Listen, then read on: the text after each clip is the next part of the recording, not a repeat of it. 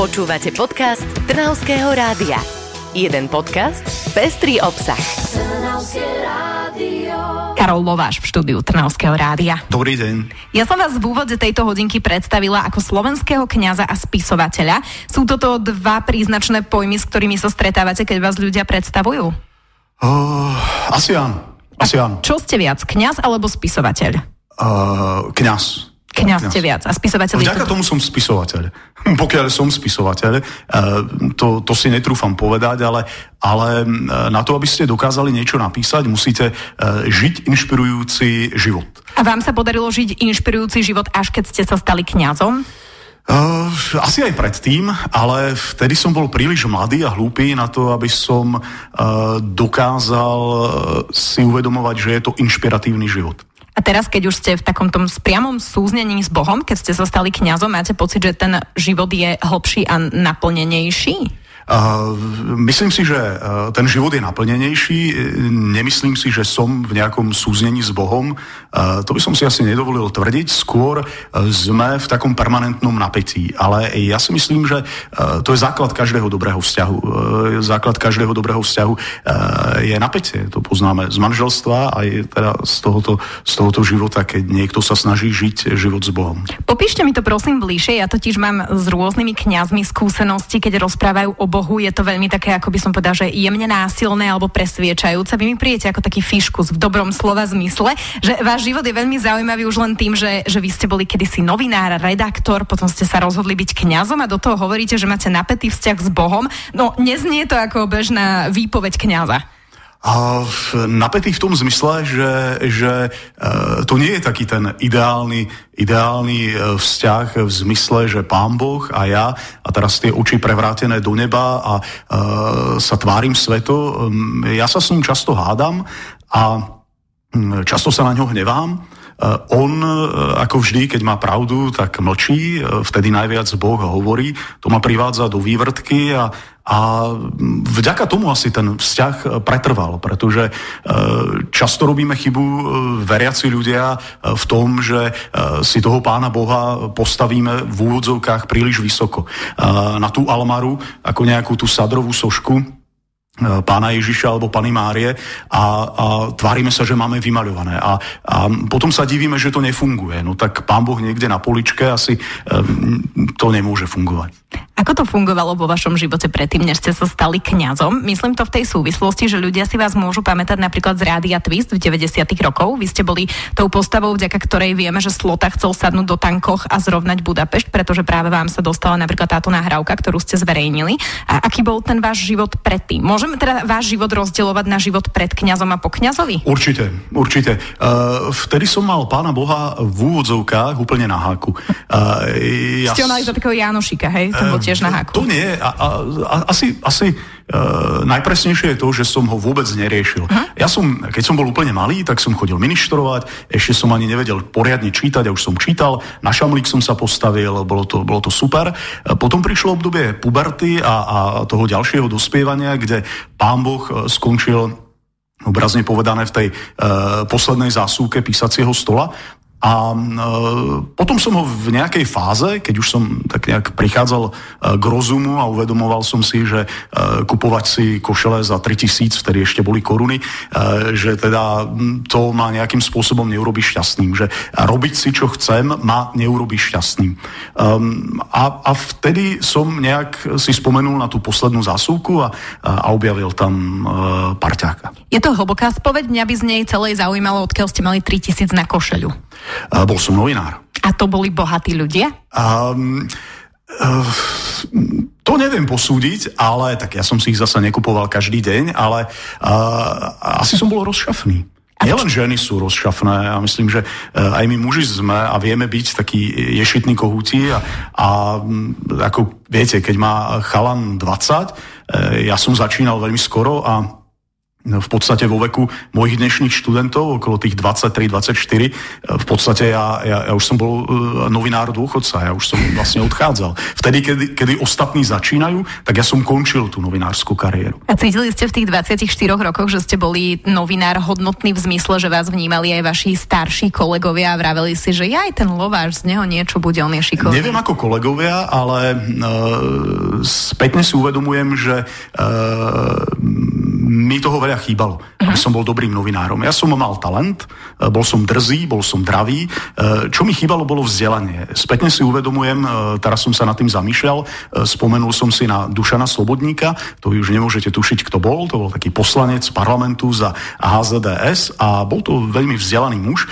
a on mi vždy v tom parlamente, keď ma uvidel, hovoril, no zase ste, ta, zase ste tu, vy ten a ten, nevzdelaný a, a, a, a ja som sa veľmi na ňo hneval, že mi, že mi to rozprával. E, po rokoch e, som si vlastne na ňo spomenul v tej súvislosti, že bol to asi e, jeden z mála ľudí, ktorý, ktorý sa mi nejakým spôsobom nestrkal, že niečo chcel uh-huh. získať a, a dosiahnuť, ale že mi hovoril pravdu. A spätne si uvedomujem, že ma mal rád, pretože ľudí, ktorých máme radi, tak im nepodliezame.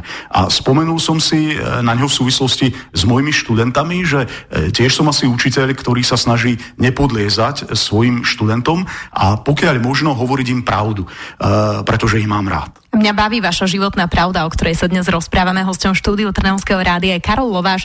Rozhovor s ním bude pokračovať o malú chvíľu. Popoludnie z Vicky Havránek. Našim dnešným hostom je Karol Lováš, ktorého máme stále na mikrofóne. Dobrý deň ešte raz želám. Dobrý deň. Poďme sa trošku vrátiť k vašej minulosti. Vy už, vy už ste načrtli, že máte teda tú bohatú skúsenosť novinára, že ste v 24 išli do novinárskeho dôchodku. Dnes je taká doba, že z každej strany sa hovorí, buďme kriticky mysliaci, dávajme pozor, čo sa píše, to tie médiá nás manipulujú. Vnímali ste už vtedy, v tých 90 rokoch, že sa niečo takéto hovorilo, alebo tá doba, ktorú žijeme teraz, je komplikovanejšia? Um, platí asi aj to prvé, aj to druhé, čo ste povedali.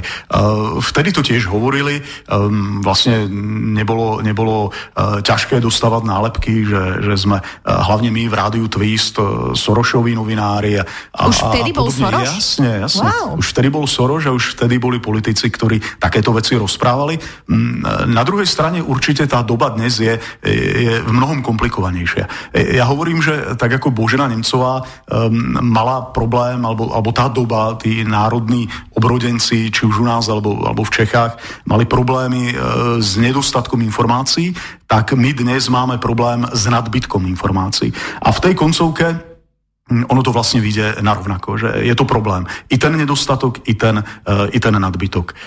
O vás je známe ako o učiteľovi na vysokej škole, ktorý sa snažíte svojich študentov podnecovať najmä k tomu, aby kriticky mysleli, aby to boli tí triezvo uvažujúci ľudia, ktorí sa nenechajú manipulovať. O to vám ide, aby teda táto generácia sa naučila byť o, akože samostatne mysliacimi ľuďmi, tak by som to nazvala.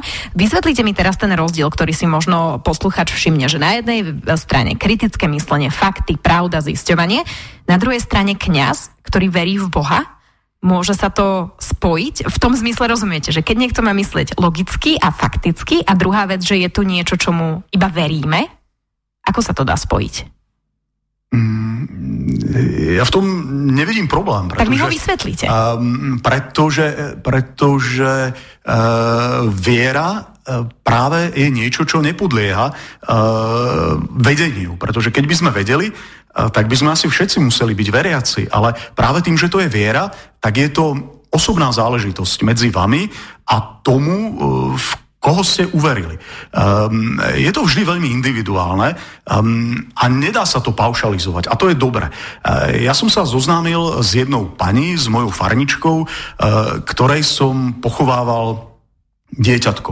Asi e, potratila a e, vlastne e, to, to dieťa porodené, mŕtve porodené, bolo už teda v takom stave, že jej ho dali, že ho môže pochovať. A ona bola neveriaca a takto sme sa zoznámili. Keď sme sa zoznámili, tak ja som sa dozvedel, že to už bol asi jej tretí alebo štvrtý potrat, tak to porodené mŕtve dieťa. A práve táto skúsenosť, životná skúsenosť z tejto ženy urobila veriaceho človeka. A pre mňa samotného to bola e, veľká záhada a hovoril som si, pane Bože, to je úžasná vec, lebo pre mnoho veriacich by práve takáto skúsenosť bola príležitosťou e, možno k tomu, aby sa stali neveriacimi. Pre túto ženu, ktorej e, zomreli tri alebo štyri deti, tak sa to stalo dôvodom, že uverila. A, a dnes je veriacim človekom úplne, úplne e, radostným a perfektným a e, práve v tých ťažkých situáciách objavila Boha. A, ale to sa nebola na to nejaká mustra, že o, teraz budem veriaci alebo nebudem. A teraz nehovorím o takej e, tej viere, ktorá je predávaná treba v rámci poko, z pokolenia na pokolenie a že sme ju dostali do vienka od rodičov, ale vlastne platí to aj tam. To je to, čo som hovoril pred pesničkou, že, že v podstate aj ten Boh, ktorého dostaneme do vienka, tak e, musíme e, z neho vyrásť, z toho detského Boha a musíme dorásť, že ten Boh nie je o tom, že musíš a nesmieš. Um, ale že... Môžeš a chceš? Presne, presne. Uh, ja som tak zistil v kostole ako kňaz, že my, praktizujúci katolíci, sme tak trochu náboženskí neurotici. A vidím to na tých mladých rodinách, ktoré tam prídu s tými malými de- deťmi, batoľat, tami a, a možno ešte o niečo staršími a, a teraz ich tam chudákov privedú a, a teraz a, pst, a teraz ticho a toto a bo, Ježiško. A najhoršie je to, že a teraz musíš poslúchať, musíš byť ticho, lebo ťa pambičko nebude mať rád. No, aby to malé dieťa našťastie nemajú rozum, lebo keby ho mali, tak sa na Pána Boha vykašľú skôr, ako, ako sa presne. reálne, reálne na, na neho vykašľujú. Že tá láska je už podmienečná, to tí ľudia tak, dávajú tak, deťom do tých hlav. nepochopenie Boha, lebo Boh nás miluje nie preto, aký sme, aký budeme, ale preto, že sme. No a, keď to je takto... fantastické, oslobodzujúce. Uh, a to oslobodenie spočíva v tom, že nemusím chodiť do kostola, nemusím sa modliť, nemusím sa postiť, nemusím nič z toho, čo treba nám v detstve hovorili, že musíme, uh, ale ja môžem. Ja môžem byť dobrý, môžem sa modliť, môžem ísť do kostola a vlastne, že nerobím to preto, lebo, lebo dostanem, ale preto, že už som dostal. Že to je moja odpoveď na to, že, že, že ten Boh má má rád. Je to od vás krásne, že e, ono ste to tak trošku premostili aj na takú mini kázeň, tak nalejme si omšového vína. Poďme si teraz povedať ešte jednu dôležitú vec, ktorú som ja tak navnímala uh, z toho, čo ste mi povedali. Uh, bola tam jedna, jeden zaujímavý fakt, keď ste povedali, keď som sa pýtala na rozdiel medzi faktom, kritickým myslením a Bohom, tak ste povedali, že keby, keby na to boli skutočné dôkazy, tak veríme všetci. Otázka teraz nie, že e, krásne ste popísali ľudí, ktorí veria v Boha, aké z toho majú benefity, aké to je úžasné byť akože Bohom poboskaný, ale necítia sa potom tí ľudia, ktorí v Boha neveria, že, že vy ako by ste boli nadradení, že nestretávate sa s takýmto, že tak ja neverím, tak som horší? Uh, problém je, keď uh, tento narratív hlásajú veriaci ľudia.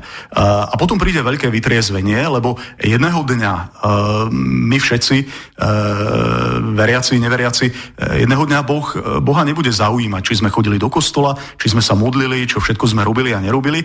Jediná vec, ktorá ho bude zaujímať, je, nakoľko sme v živote milovali. Nakoľko sme dokázali byť človekom. Keď si zoberieme prvú, prvé stránky Svetého písma, tak tam máme, že Boh stvoril na počiatku človeka ako muža a ženu. Um, a toho čaká.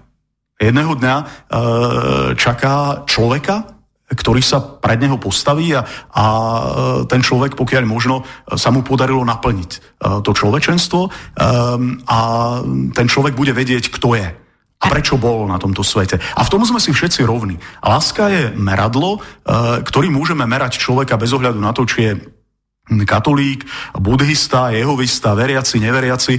Uh, nakoľko sme milovali, podľa toho môžeme súdiť, uh, súdiť uh, každého človeka. Toto je nádherná myšlienka. Aby sme len milovali, rozdávali lásku a taký ten pocit toho, že ľudia sa u nás môžu cítiť bezpečí, tak to je niečo na základe, čo sa môžeme vyhodnotiť. Nie my, ale na základe ktorého sa raz bude hodnotiť, či sme boli plnohodnotnými ľuďmi. Ne, nezamieňať, nezamieňať si prostriedok s cieľom.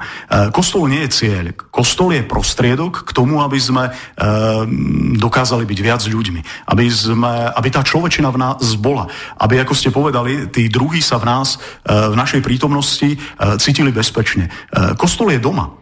My máme trochu problém, že sme normálni pred tým kostolom, teraz máme prekročiť ten prach kostola a zrazu akoby sme nastavili tú, tú tvár toho kostolného človeka a sa tam tvárime ako kakabusy a, a sveto a potom znovu výjdeme z toho kostola a zase sme normálni. Ale tá normálnosť je dôležitá, aby sme ju zažívali aj v tom kostole. Mm, teraz nás čaká, bude, bude najprv pôstna doba, potom Veľká noc. Ja, ja vždy pripravím pre svojich veriacich niečo, oni už sú na to tak trochu zvyknutí. A pamätám si, že raz na Vianoce, a to, to je advent, že, a, a, a zima a tak, a ja mám nad obetným stolom veľký kríž, kresta na kríži. A ja som v, tej, v tom advente tomu krestovi na kríži dal čapicu, dal som rukavice, šál, ponožky a teraz tí ľudia prichádzali do kostola a, a teraz mnohí si to ani nevšimli, lebo veď tak ani obraz, ani zvuk, sme v kostole, čo ano. inak. Uh, a, ale niekto niektorí áno. A teraz ste videli, ako tí ľudia sú takí nesvoji a, a pozerajú a, a pomši potom prišla za mnou farnička a hovorí, um, Víte, pane faráři, ja, ja budu muset asi ke spovědi. A já hovorím, a čo sa stalo, paní Kopecká? No víte, já jsem dneska ráno přišla do kostelíčka a dívám se, co to tam ten Kristus pán, jak jste ho nastrojil a já si říkám, no ten náš fa- pan farář buď se ožral, nebo se zbláznil. Nevím, co by bylo horší teda. Ale pozor, já jsem to pak pochopila. Víte, vy jste to kázal, vy jste nám v tom kázání to vysvětlil, to už pak dobrý, ale ten první pocit jsem si fakt myslela, že jste ožrali. A e, to bolo úžasné priznanie, lebo, lebo ja som vlastne v tom e, kázaní potom hovoril o tom, o tom evanieliovom, čo je podstata nakoniec života kresťana, že, že mm, bol som hladný a dali ste mi jesť, bol som smedný a dali ste mi piť, e, bol som nahý a prihodili ste ma a, a to je presne ono. Teraz bude Veľká noc. Tak som zvedavá, ako potom vysvetlíte, keď mu dáte vajíčka okolo krku vianočné ozdobené. Vajíčka okolo krku nie, ale, ale na Veľkú noc, e, ktorá, ktorá je pred nami, tak tam som urobil to, že som jedného dňa e, práve po zmrtvých vstaní pani kostolnička obkreslila moje šľapaje e, krédou a malo to symbolizovať, tie, tie šľapaje pak e, končili niekde uprostred kostola a malo to symbolizovať to, že aj u nás Božiove vstal z mŕtvych. A že ten Kristus nie je len v kostole, ale že čaká na nás, na všetkých, aj na veriacich i neveriacich vonku za múrmi kostola. Ten život i veriaceho človeka je dôležité. Viete, tú hodinu v tom kostole to vydrží každý, aj so zaťatými zubami a tam sa dokážeme tváriť, ale, ale to všetko podstatné sa začína za tými múrmi kostola. A to je krásne. To je to, čo si môžeme zobrať aj z dnešného rozhovoru, aby sme boli dobrými ľuďmi, či sme veriaci, či sme neveriaci. Nejde o to, či som v tom kostole alebo nie, ale ako sa správa mimo toho kostola. Ja som veľmi rada, že som vás mohla spoznať práve mimo toho Božieho chrámu a že ste sa nám to ukázali ako človek, o ktorom si niekto myslí, že ste ožrali a pritom vy len sa snažíte naozaj ľudským spôsobom premietať to, čo sa píše aj v Biblii a budem sa tešiť na ďalšie stretnutie s vami. Dôležité je byť zrozumiteľný. A to je spoločná vlastnosť e, kňazov a novinárov. Budem vám držať palce, aby ste boli Vďaka. úžasným kňazom. Ja úžasným novinárom ste už boli, o tom vieme svoje. Držte sa krásne, bolo mi cťou vás poznať. Vďaka, dovidenia. Počúvali ste podcast Trnavského rádia. www.trnavskeradio.sk